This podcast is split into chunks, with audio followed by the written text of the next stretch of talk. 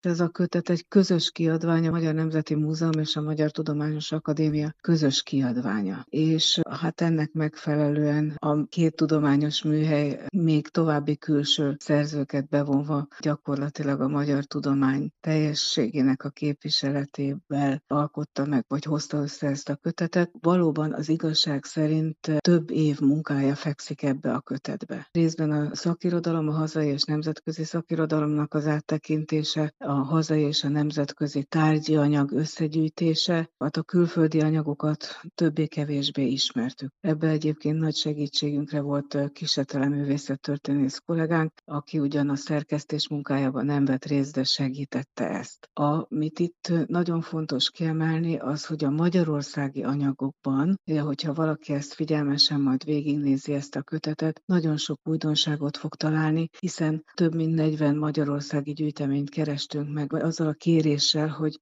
ha van ebből a korszakból új érdekes leletük, hogy bekerült a gyűjteményükbe valami olyan tárgy, ami feltétlenül említésre méltó ennek a kiállítást mondok, hiszen eredetileg ez kiállításhoz készült katalógus, tehát hogyha van ilyen anyaguk, akkor arról értesítsenek minket. Lehetőség szerint, ameddig ez a járványhelyzet engedélyezte, el is mentünk ezekbe a gyűjteményekbe, meglátogattuk a kollégákat, aztán már sajnos csak elektronikus úton tudtunk kapcsolatot teremteni teremteni velük, de hát ebbe a kötetbe több év munkája van. Irodalmi is, tehát irodalmi gyűjtés is, és tárgyi anyaggyűjtés is, igen. Jól sejtem, akkor egyházi forrásokra is szükség lehetett. Az volt a cél, hogy ezt a korszakot a maga teljességébe próbáljuk bemutatni, nem csak a szűk szakma számára, hanem a szélesebb érdeklődő közönség számára is. Egy olyan kötetet hozzunk létre, amit esetleg iskolákba is tudnak használni a történelem iránt érdeklődő diákok. Tehát minden lehetőség szerint minden forrást bevontunk, nem csak mint szerkesztők, hanem a kötet szerzői is, hiszen 29 tanulmány szerepel a kötetben, akiknek a szerzői áttekintettek minden lehetséges forrást